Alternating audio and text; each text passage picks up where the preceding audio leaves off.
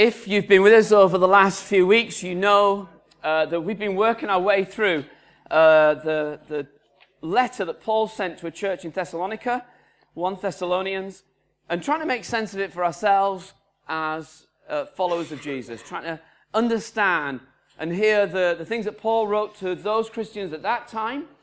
And uh, we were asking ourselves, well, how might that be appropriate or relevant for ourselves? Last week, um, we looked at the big story of the Bible that Paul reflected on about the way that things were created good, but actually sin came in and independence, this desire for independence, and skewed everything. We looked at how that changed often our experience of sex, our experience of relationships, and our experience of work.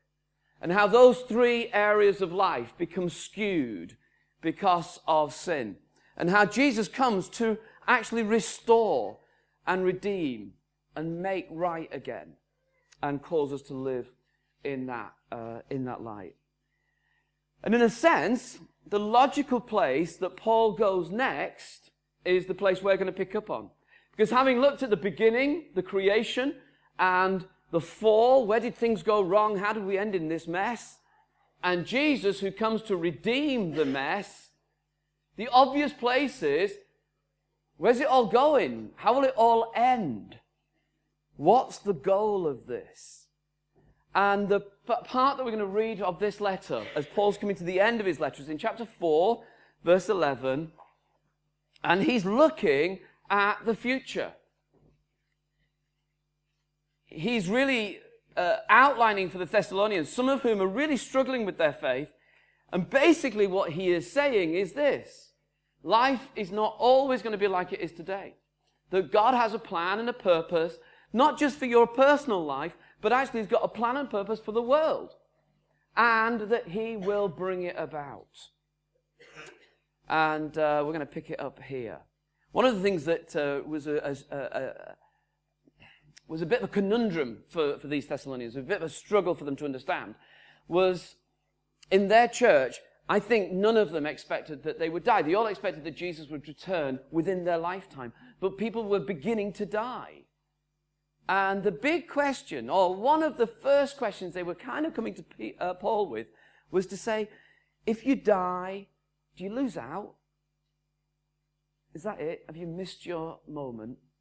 And Paul wants to write about how do you make sense of your future and the future.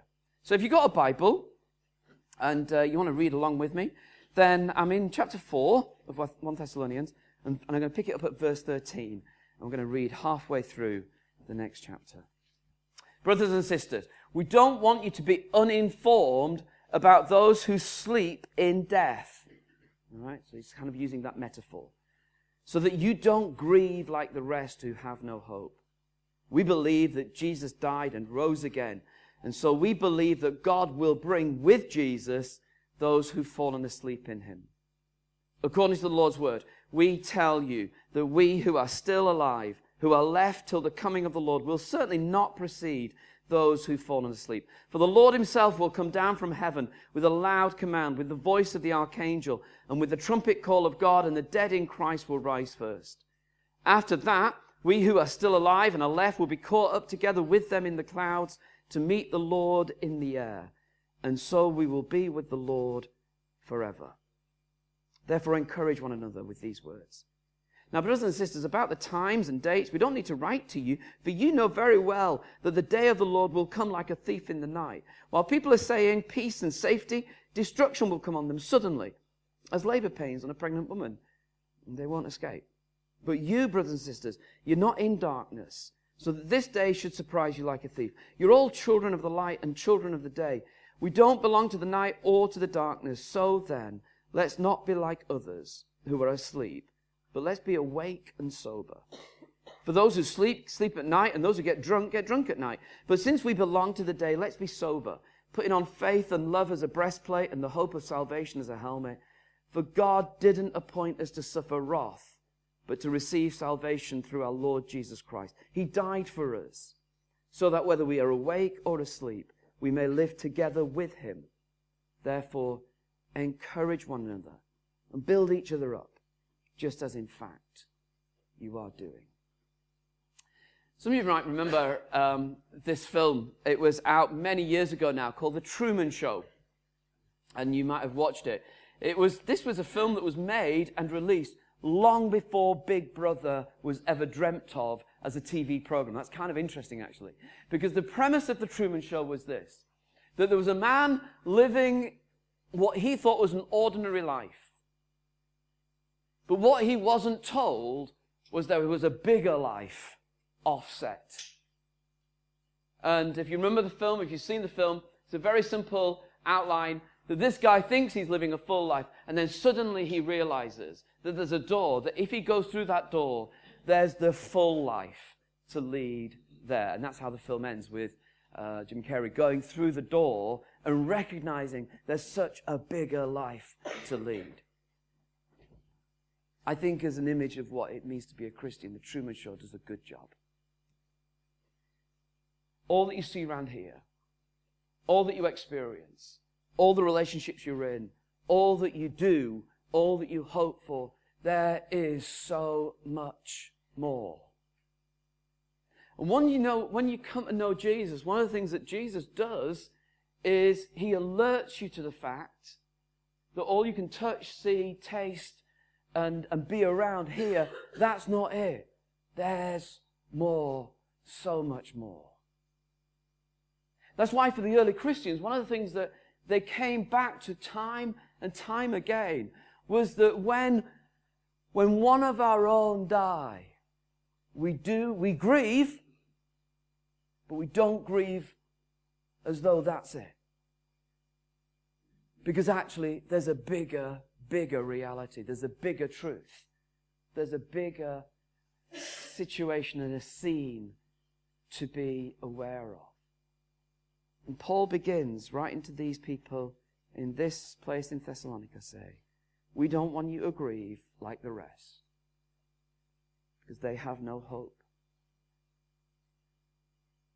Mary does a lot of funerals. I don't do hardly anything. Um,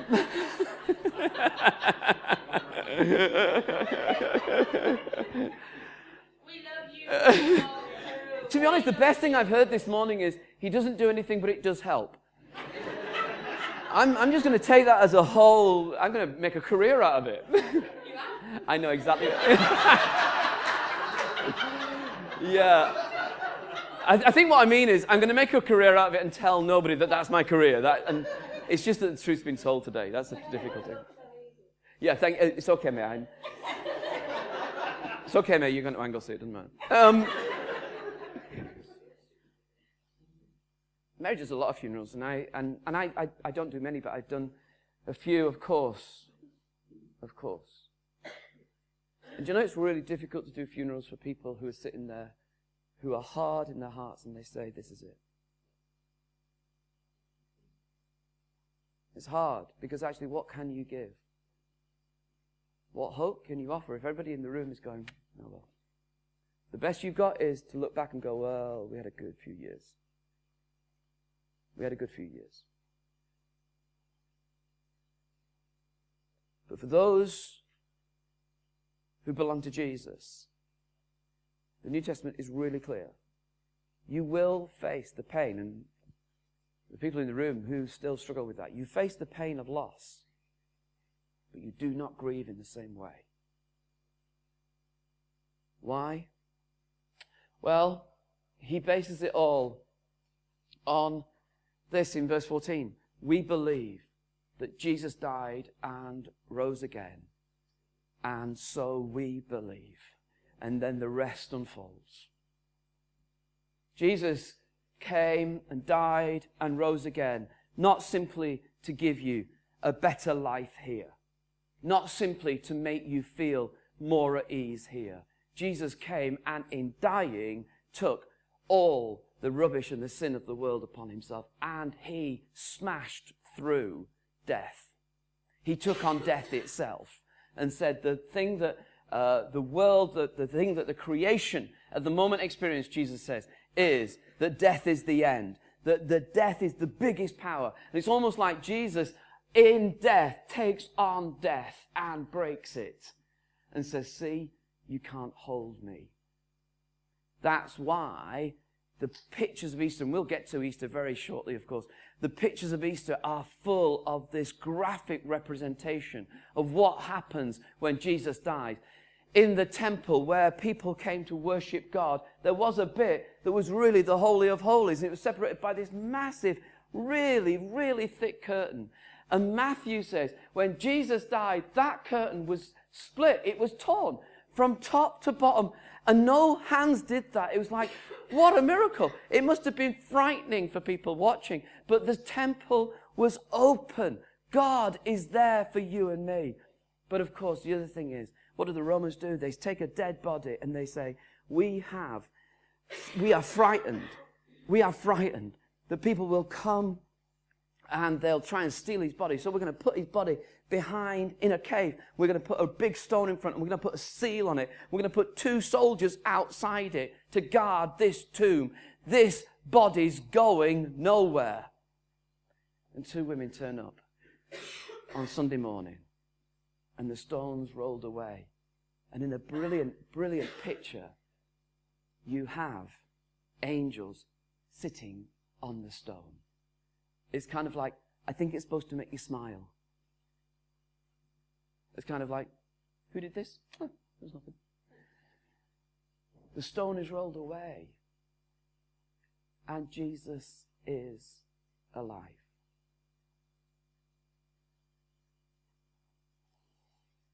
You're really, if you doubt from time to time, you're really not unusual. That's really helpful for some of you to hear. Because some of you doubt and you think you're the only person that doubts. You think you're a rubbish Christian because you doubt. Let me tell you this I think the resurrection of Jesus is, is the big deal. And from time to time, you and I will go, Are you sure? And 2,000 years, the Christian church has said, Yeah, we've really examined this. We're sure. Paul is so sure that he's of the opinion. And remember, he's, he's around at the same time as these people who've seen the resurrection. He's of the opinion if Jesus hasn't risen from the dead, listen, folks, doesn't matter how good the worship was this morning, we're wasting our time. The resurrection breaks open the future. In fact, the resurrection means that another world is possible, that God hasn't finished with this world. In Acts chapter 1, when Jesus ascends into heaven, the disciples are looking intently into the sky as he was going when suddenly two men dressed in white stood beside them and said, Men of Galilee, why do you stand here looking to the sky? This same Jesus who's been taken from you into heaven will come back in the same way you have seen him go. Because death has been smashed, Jesus is going to return. Another world is possible because we pray together, don't we? May your kingdom come. And one day that will be answered fully. Another world is possible. And Paul writes to these Christians and he says to them, don't worry about those who've died. But more than that, don't forget what God's going to do with the whole of planet Earth. It's not always going to just roll on like it does today. Verse 15.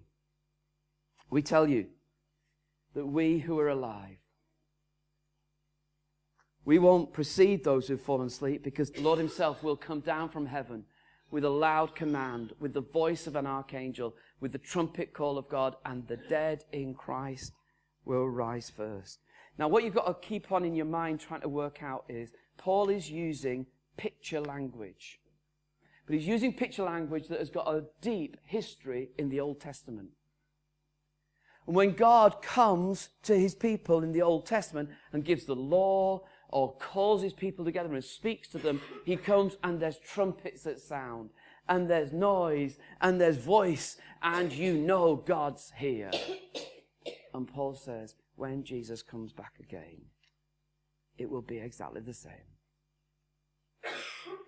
Don't be too literal about it all. You know, well, how will you hear a trumpet if it happens in Jerusalem? What if you're in Manchester and all that sort of stuff? You're getting yourself tied up in too many literal stuff here. You've got the picture that God comes, that God breaks back into planet Earth and goes, This has always been mine. My purpose has always been continuing, but now it is being finalized.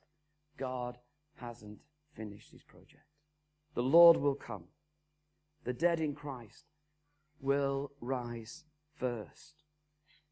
And then in verse 17 he says, After that, we who are still alive and left will be caught up together with them in the clouds to meet the Lord in the air. We will be with the Lord forever. Now, again, I think what Paul's doing is using a picture, but this picture is, and I thought this might be the easiest way to explain it, is like this.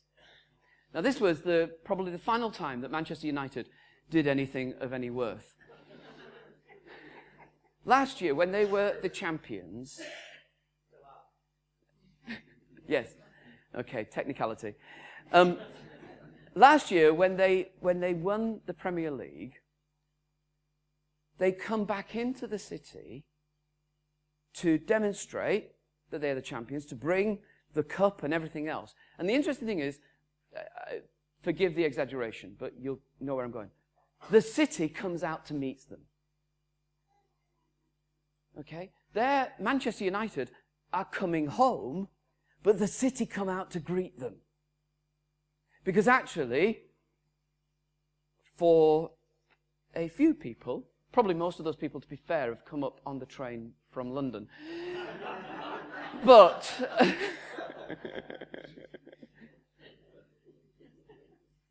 but for these people, these are our heroes. The team is back. And, and if I don't want to, I don't want to push this too far, but, and for, if you're a supporter of Manchester United, the world is as it should be. But it's that idea of the city comes out to greet the victory parade. And what Paul is, and that was very common, by the way, in the first century. If an emperor or a king came to your city, then the whole city would go out to meet the king and walk back in with him or the emperor. Now, can you hear? After that, we who are still alive and are left will be caught up together with them in the clouds to meet the Lord in the air, and we will be with him forever. And the idea is that Jesus is coming back, and it's this brilliant picture that we who are the first fruits, we who've been worshippers, will be caught up in the welcoming party for Jesus to come, and we will be with him. Not because he's taken us out of the world, but because he has come to the world. Those of you that know the Bible a little better, do you remember how it ends in Revelation?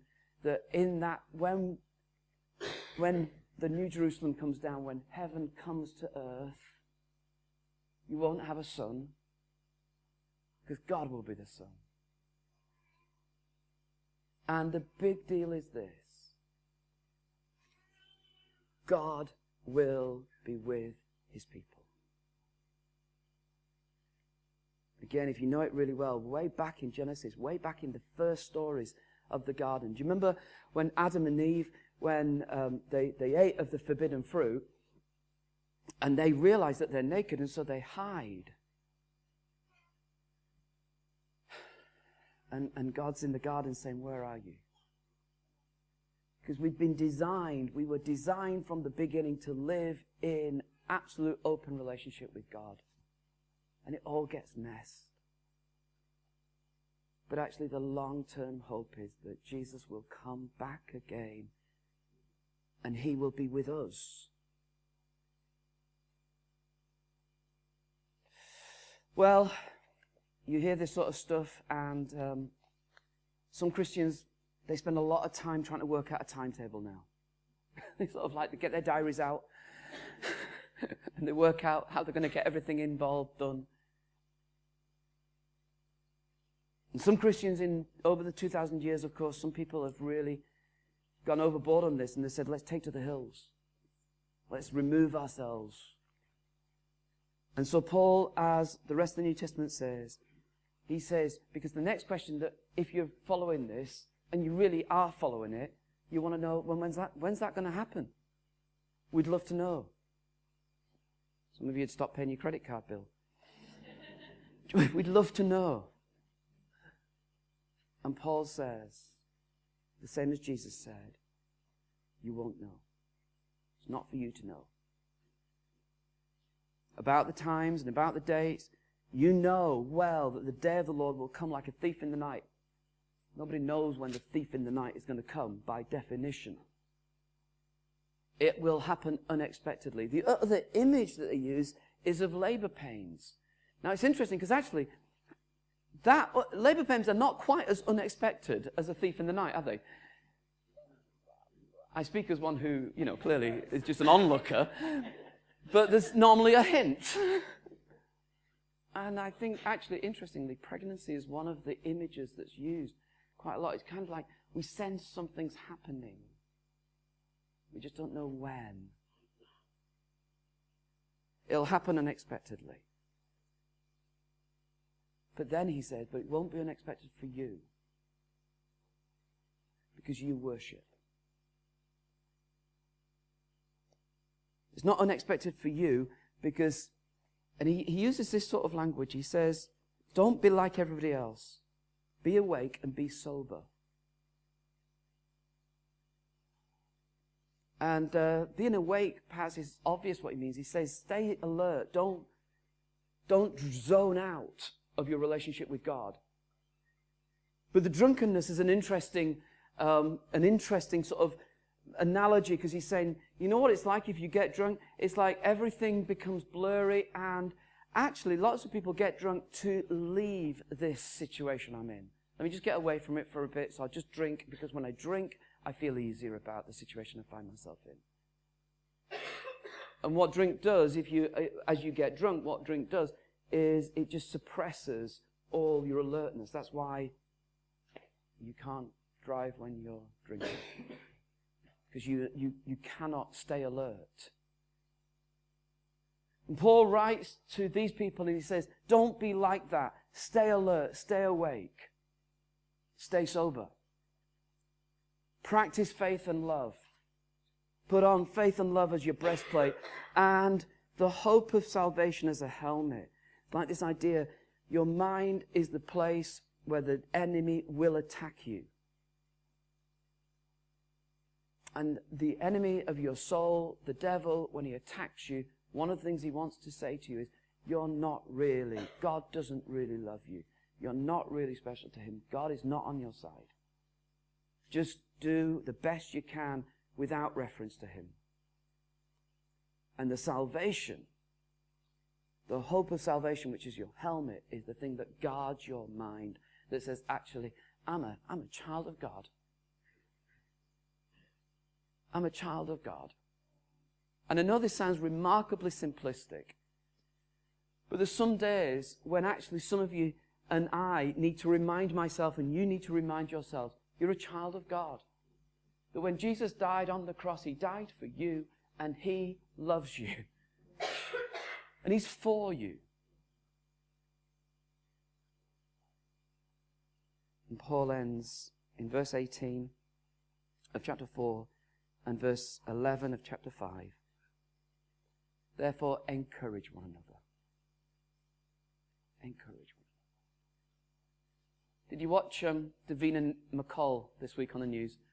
Davina McCall is the woman who's been doing stuff for Sport Relief, bless her. And she's done triathlons. She swam across Windermere. I think she floated, but the last bit they dragged her out. Um, she ran a marathon. She cycled. She cycled on Wednesday when the gales were on and uh, she was on TV at various news bulletins, and she was crying. And uh, two things. She said, The thing that's kept me going uh, are the, the people who support me, who run with me.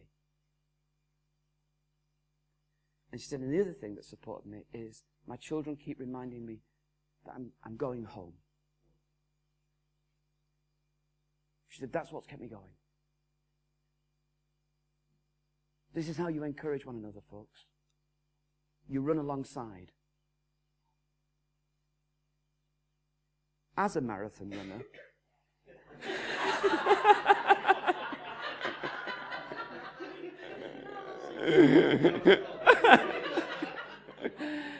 uh, who has experience of marathons. Um, okay, okay.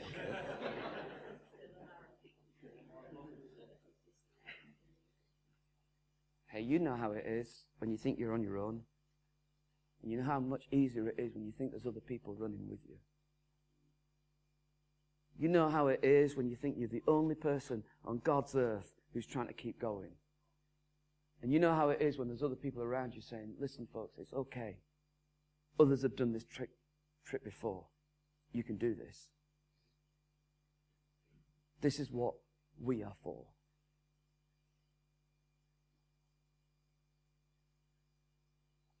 So, this is my encouragement to you as I finish. Number one, be reconciled to God. Be reconciled to God. I talk to people who are not Christians and people who are Christians. And sometimes it's really interesting because both parties can actually live as though God's not really involved in their life anymore. I'm not interested in what you call yourself. I'm interested about be reconciled to God. Don't shut yourself out from His love. Open up again and accept the salvation and the forgiveness. And do it now. You don't have tomorrow. It's the old truth. You don't have tomorrow. You've got today. Be reconciled to God today. Secondly, follow Jesus. Put on faith and love and hope. And continue to work and to live for Him.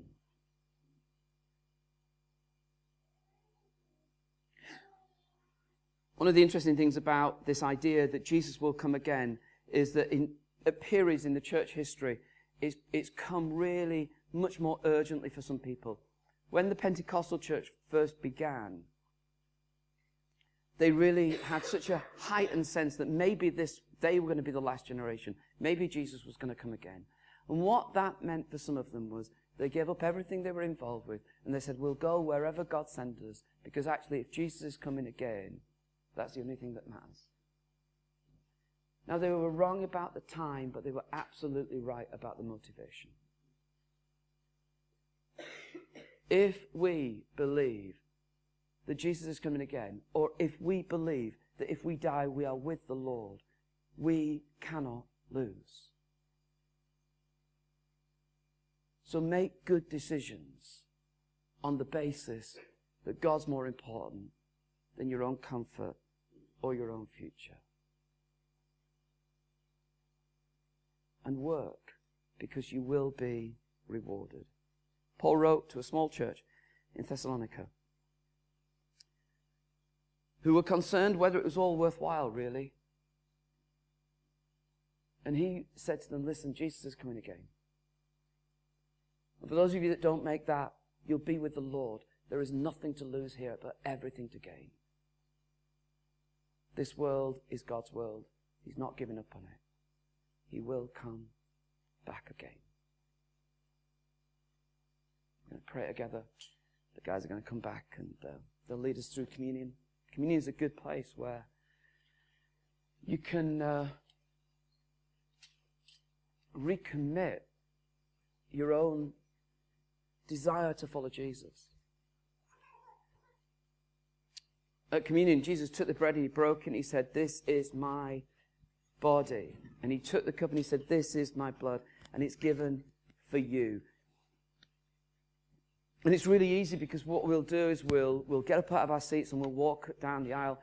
And it's easy to lose the moment of what you're doing because you're meeting people that you really like. And it's, it's good that you come together.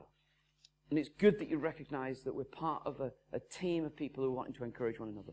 But actually, there's a moment where you've got to remind yourself this body, this bread, and this cup is being offered to you, and the invitation is will you take it?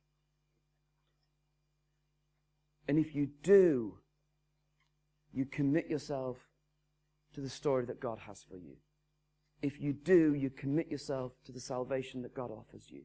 If you do, you commit yourself to the grace that is yours. Be reconciled to God.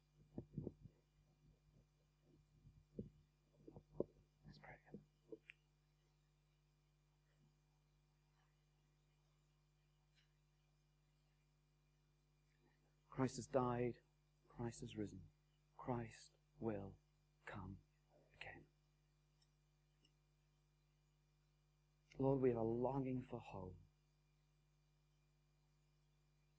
Lord, we have a longing for home because we recognize that things around here are not right.